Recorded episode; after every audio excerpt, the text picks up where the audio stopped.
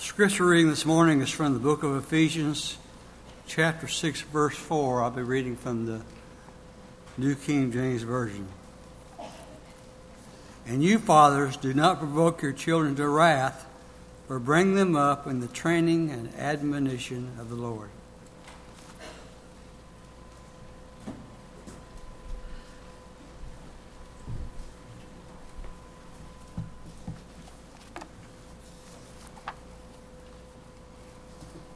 Once again, it's a delight to see each of you here this morning. Appreciate the presence of every single one of you, whether you're here physically in the building or you're joining us online.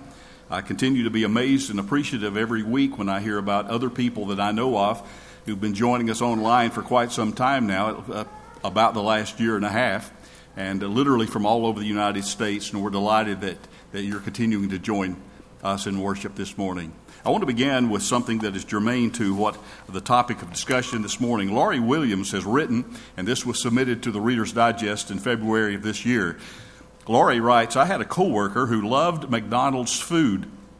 No matter the lunch options at our office, he chose McDonald's every time. One day, he brought his young son with him to work, and I spoke to the son while his dad was clocking out to take him to lunch at McDonald's, of course. And I asked, Do you love McDonald's as much as your daddy? And he thought for a moment and said, I really love McDonald's, but I think I like my daddy better. After many years of Bible study and of being a father, I think I now understand why there is such a connection in Scripture between fatherhood and faith. For example, in that great old uh, wonderful parable found in Luke chapter 15 of the prodigal son. It's no accident that, that God in that story is portrayed as a loving and anxious and forgiving father. And in the push in our world to become a genderless society, some of us is, are still going to insist on calling God Father and thinking of ourselves as His children uh, for, for a couple of reasons. Number one, because it's biblical and because it's right to do so. Jesus taught us to pray, Our Father who art in heaven.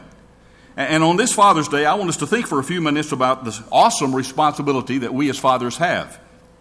And although it's easy, I know for preachers, and I've, I've had this pointed out to me a number of times, I know it's, it's easy to stand up on Father's Day and, and for on, on Mother's Day at least for us to honor mothers in, in what we talk about, and then to criticize fathers on Father's Day. And it is not my intention to do that this morning but, but I'm, I'm going to try to honor fathers, but I also want to do that in a way that, that heightens our awareness of how important it is to be a godly father and to assume the spiritual leadership in our homes just as God has directed to do so in His words. And I'm going to do that in, uh, in a few parts, and I'll try to make those obvious as we, as we go along. First of all, I want to begin with some general observations about fathers, and I don't know where all of these came from, but I just found them in my file marked fatherhood, and some of them certainly are worth sharing, and so here goes. I don't know, this is written uh, by Dave Esto. He says, Dad was honest, and I mean Abe Lincoln honest. I love that. Rebecca Blocker said, Dad's been gone three years now, but I still think of him every day. The way that he would laugh at a joke so hard that he'd start to cry, or how that when we were little he'd get up in the morning, come down for breakfast, and remind us to say good morning to Mr. Sun. All these years later, I finally realized that he was the Sun. My father embodied a remark by Winston Churchill. This right is written by Christine Smith. And, and the quote goes like this I make We make a living by what we get, but we make a life by what we give away. Mike Schachter has written Sometimes I find myself offering this prayer Please don't let me give up on my son, just as my father did not give up on me. Don Smith writes A couple of years ago, I called to congratulate my parents on their 53rd wedding anniversary, and I complimented them on how much their marriage had meant to us as their children and what a tremendous example that was. And as I was shedding a tear, Dad said, That's a load of baloney. The deal between your mother and me was that whoever left first had to take all eight of you kids. that puts things in perspective. Glenda Boyd said I was my father's princess. Growing up in a rural area of the Deep South could have been a harsh experience for a little black girl, but I was insulated by his love and tenderness. Burton Yellowwick has written, I grew up, I grew in stature simply by standing near my dad. I think many of us could echo that sentiment. My dad always taught us that nobody is better than you are, and that you aren't any better than anyone else. Michael Gallo writes. Brad Kendall says at my father's funeral, the minister said Jack Kendall did not wear his heart on his sleeve simply because his sleeve was not big enough. Here's a good one to end with. This was submitted by Michael Caruso. He said, My father cut hair six days a week for 45 years. That's all he ever did. It's all he ever knew. He provided for my mom, my three brothers, and me by saying, How short do you want it? I love that. The second admonition that I want to share with you this morning is something that I think all of us, not just fathers, ought to take very seriously. And that is that we need to watch out because our words mean so very much. One of the things I've learned from, from studying Scripture and from, from my experience as a dad is that the words of a father carry a tremendous amount of meaning.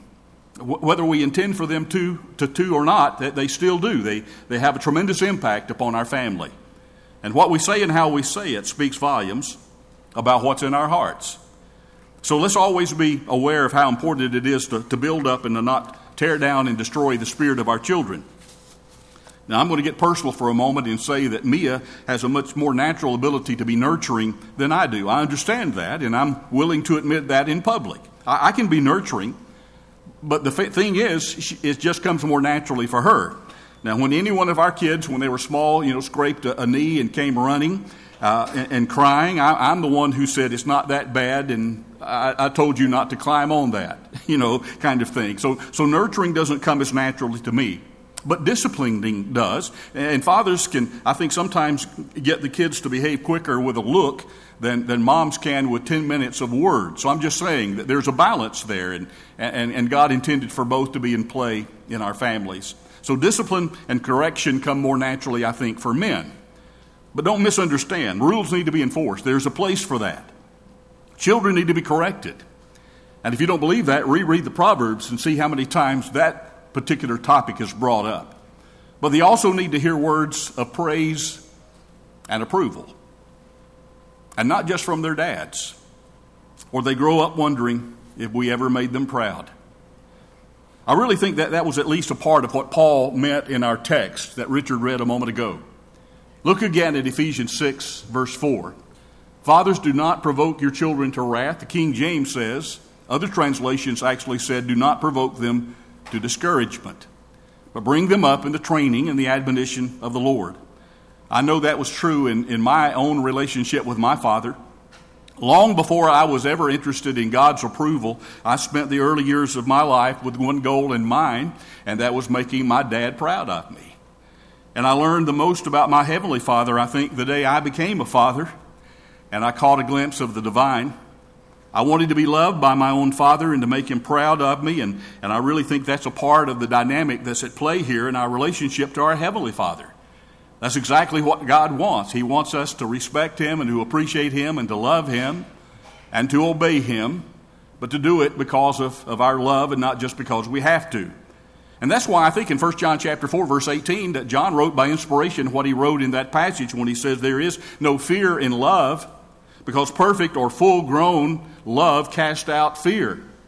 I'm just saying, as I've said many times from this pulpit, that there ought to come a time in our lives when, when we're no longer concerned only about breaking our Father's house rules and, and suffering the consequences for that. We ought to be more concerned about whether or not we've broken our Father's heart. So that love has replaced fear, just as John said. So, one of the things I want to communicate this morning is that being the enforcer is not the only role of a father. And if we think that, I hope that we'll get that out of our heads. By the way, wise mothers will not say to your children, wait till your father gets home. You need to share in that responsibility to discipline. Otherwise, the children are not looking forward to dad coming home because he's the terminator. But fathers also need to make sure that we affirm and encourage our children and to tell them how proud and how happy we are with them. Now, I've read all kinds of statistics about that subject in terms of encouragement and, and uh, negative statements versus positive statements. And some psychologists will tell us that it takes seven or eight positive statements to offset one critical or negative statement. And then I've read other sources that, that it takes as many as 15 positive comments to counteract one negative comment. But whatever the right ratio is, I don't know, but whatever it is, our children, I know, need to hear us tell them that we, that we love them and how proud we are of them and how much they mean to us, a whole lot more than they need to hear how that they have disappointed us and how that they have failed to live up to our expectations. I think that just makes good sense, don't you? Even if it weren't in the good book, that just is good sense. You know, it's, be, it's fairly easy to be overly critical of our mate or our children. But I tell you what, it's almost impossible to affirm and to encourage our families too much. And that just means that we notice what's good and what's praiseworthy and we say something about it. That is, we speak words of approval and affirmation, and we do that on a regular basis. It means that we brag on our spouse and on our kids and, and about the good and the positive things that they do, and we let them know that we're proud of them, that they've blessed our lives. We want them to know that and they need to hear it from our lips. I mean, even God did that. Remember in Matthew chapter 3 and verse 17, the Bible says that when Jesus was baptized, that God himself spoke from heaven, and here's what he said This is my Son, whom I love, and with him I am well pleased.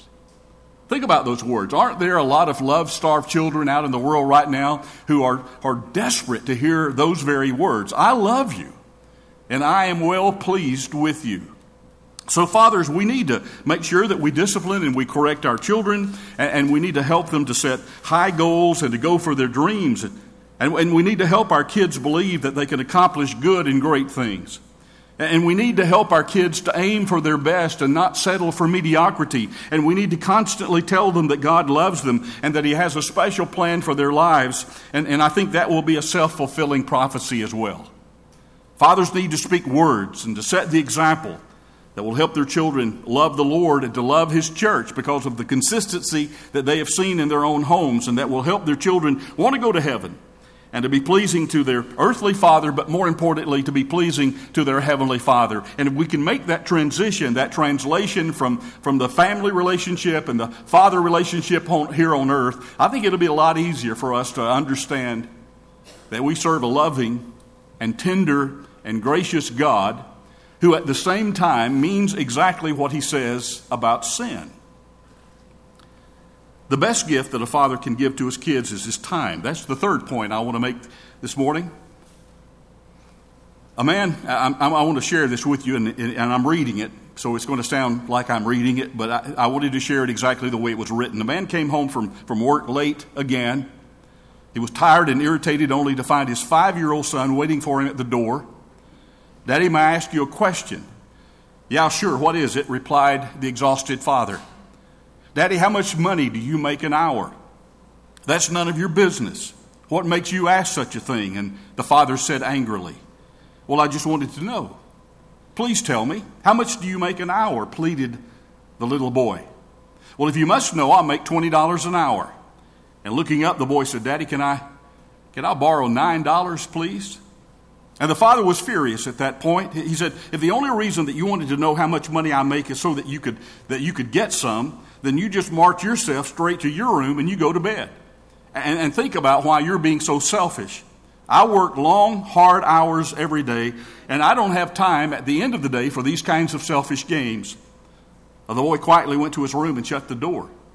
And the father sat down and got even madder about his son's line of questioning. How dare he ask such a question, only to get some money?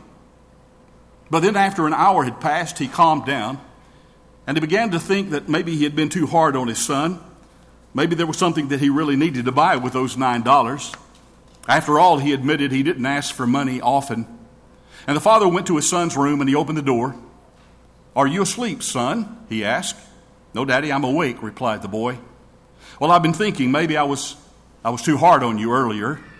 It's been a long day, and I took my aggravations out on you, and I want you to know that I'm sorry. And here, and here's the nine dollars you asked for.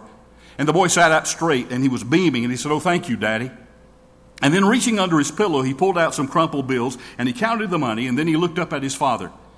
And the father asked, because of the mixed signals. He said, Why did you want more money if you already had some? Because I didn't have enough, but now I do. The little boy replied, Daddy, I have $20 now. Can I buy, borrow and buy an hour of your time?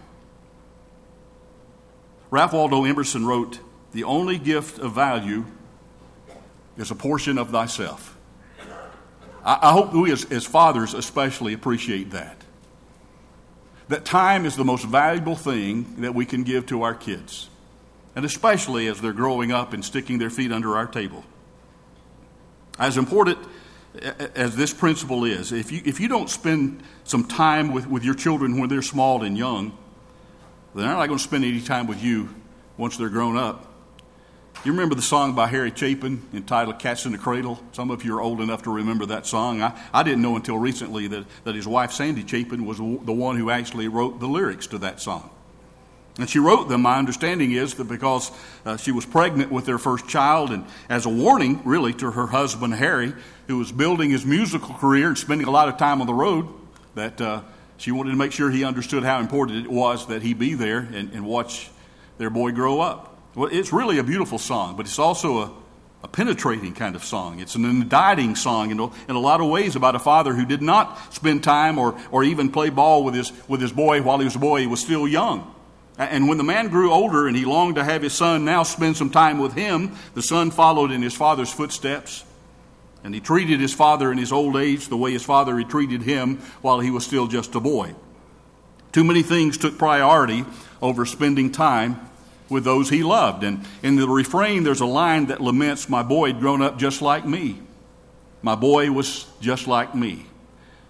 And that is why I am absolutely delighted with the many husbands and fathers in this church who do understand that your work and your job and your occupation, as important as they are, there's a responsibility that we have in that regard. But those things are not import, more important than, than our families. So that we can, we can work ourselves to death thinking that we're providing for our families, and we are. I'm just here to remind you that there's more to being a good dad than just bringing home a paycheck.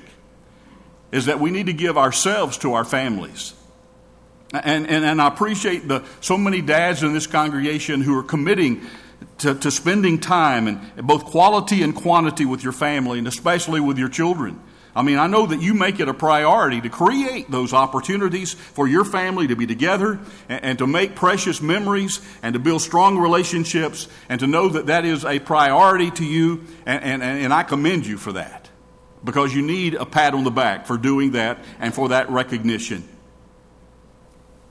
I, I can remember, th- th- this is more personal. I can remember our first child and how she wrapped her tiny little infant fist around my finger, and how that later on in life she wrapped me around her little finger, and she did not let go. I remember getting a son. I remember bringing him home from, from the adoption agency and thanking God Thank you, God, that you gave me a son. Daughters are, are wonderful and nice, and they smell good m- most of the time. But I sure wanted at least one son. And I thank you for this gift. And I thank him still today. And then I remember going to the hospital after we adopted our first two and for Mia to deliver Emily. And how that I was I mean, so overwhelmed. That's the only word I can think of. Overwhelmed by my wife's strength to endure what she went through in giving birth to that child 19 and a half hours of hard labor. I remember leaning up against the wall and then sinking down against the wall on the floor in the labor delivery room. And when, when the nurse brought Emily for me to hold, I was afraid. And I said, No, she'll break. And the nurse said, Stand up, you idiot. Apparently, Mia had told her my name. And she reminded me that with all that that child has been through, she won't break. And she didn't. And after 35 years, sweet Emily has shown me over and over again that she is unbreakable. That it seemed only a few days later that those baby girls were not holding on to my finger anymore. They were laying their hand on my arm as, as I walked them down the aisle to be married. That's a daunting task for a father to give away his daughters. Did you hear about the guy who was so overwhelmed by the weight of that responsibility? All he had was one line. The preacher says, Who gives this bride in marriage? He's supposed to say, Her mother and I. But I mean, he was so overwhelmed by emotion and the weight of that moment that he walked her down the aisle. And when the preacher said, Who gives this bride in marriage? he said, My mother and I. it is an awesome responsibility, and it is one that's laden with a great deal of emotion. But the point is, the years, oh, the years have passed so quickly. And then it seems just a day later that my kids are making frequent appointments at the hospital themselves and asking me, Do you want to hold your grandchild? And first one, then two, and now eight times I've been blessed with those precious grandchildren. And now it's not so much that they grab my grandpa finger and squeeze, they grab my grandpa heart and squeeze. Things haven't been easy or smooth for, for us in life. Our family is just like yours. There's bumps in the road. But I'll tell you this I wouldn't trade a moment of it for all the money in the world. And I wouldn't trade the time with my kids or my grandkids for all the gold in Fort Knox. One more story I want to share with you, and then we're through. By the way, my notes indicate that I shared this with you back in 2013, so I hope eight years is not too soon. Some of you may remember this. The guy has written this While waiting to pick up a friend at the airport in Portland, Oregon, I had one of those life changing experiences that you hear other people talk about. You know, the kind that sneaks up on you unexpectedly. Well, this one occurred just a few feet away from me. Straining to locate my friend among the passengers deplaning through the jetway, I noticed a man coming toward me carrying only two light bags, and he stopped right, right next to me to greet his family. First, he motioned to his youngest son, maybe six years old, as he laid down his bags, and, and, and, they gave each other a long and loving hug. And as they separated long enough to each, look into each other's eyes, I heard the father say, It's good to see you, son, and I missed you so much. And his son smiled somewhat shyly, diverted his eyes, and, re- and replied softly, Me too, Dad. And then the man gazed up into the eyes of his oldest son, maybe nine or ten years old, and while cupping his son's face in his hands, he said, You're already quite the young man, and I love you very much, Zach. And they too hugged a long, tender hug, and his son said nothing because no reply was necessary. And while this was happening, a baby girl, perhaps one or one and a half, was squirming excitedly in her mother's arms, never once taking her little eyes off the wonderful sight of her returning father. And the man said, Hi, baby girl. And he gently took the child from her mother. He quickly kissed her face all over and then held her close to his chest while rocking her from side to side and the little girl instantly relaxed and simply laid her head on his shoulder and remained motionless for a moment of total and pure contentment. After several moments, he handed his daughter to his oldest son and declared, I have saved the best for last, and proceeded to give his wife the longest, most passionate kiss I ever remember seeing in public. And he gazed into her eyes for several seconds, and then he silently mouthed, I love you so much. And they stared into each other's eyes, beaming big smiles at one another while holding both hands. And for an instant, they reminded me of newlyweds, but I knew by the ages of their kids that they could not be. And I puzzled about it for a moment. And then I realized how totally engrossed I was in this wonderful display of unconditional love not more than an arm's length away from me. And I suddenly felt uncomfortable, as if, as if I were invading something sacred. But I was amazed to hear my own voice nervously ask, Wow, how long have you two been married? Been married 14 years, he said, after dating for two. All said without ever breaking his gaze from his lovely wife's face. Well, then, h- how long have you been away? I asked. And the man finally looked at me, still beaming his joyous smile, and said, Two whole days. Two days. I was stunned. I was certain by the intensity of the greeting that I had just witnessed that he had been gone for several weeks, if not several months. And I know that my expression betrayed me. And so I said almost offhandedly, hoping to end my intrusion with some semblance of grace And, and to get back to searching for my friend, I said, I hope my marriage is that passionate after 14 years. And the man suddenly, suddenly stopped smiling. And he looked me straight in the eye. And with an intensity that burned right into my soul, he told me something that left me a different and changed person. He told me, Don't hope, friend, decide. And then he flashed me that wonderful smile again, shook my hand, and said, God bless. And with that, he and his family turned and energe- energetically strode away together. And I was still watching that exceptional man and his special family walk out of sight when my friend came up to me and asked, What you looking at? And without hesitating, and with a curious sense of certainty, I replied, My future. That would be my advice for every father who's listening to this message today. If you want a happy home, if you want a solid marriage, a home where God lives, don't hope. You have to decide. And, and remember, as the psalmist said, except the Lord build a house, they labor in vain that build it. But if you haven't been this morning the kind of father that you hope to be, maybe this is the day that you'll stop hoping and, and you'll start deciding to make the necessary steps to be the kind of husband and father and spiritual leader that, that you need to be in your home and that God certainly wants you to be. Spend generous amounts of time with your children. Try to affirm your family members more and be critical less. And don't just send them to church, take them to church and be the godly example in your home that God wants all of us to be.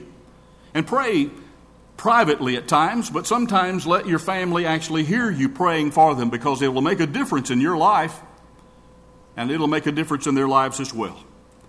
And I just want you to know, as David leads us in this song of invitation in just a moment, that if we can pray for you today, if we can baptize you into Christ so that you can become a brand new creature, we, we, we want to do that. And it would be our privilege to pray for you if you, if you need the prayers of this good church. Just as the mountains surround Jerusalem. This body of people is willing to surround you this morning in prayer for whatever need that you might have while we stand, while we sing.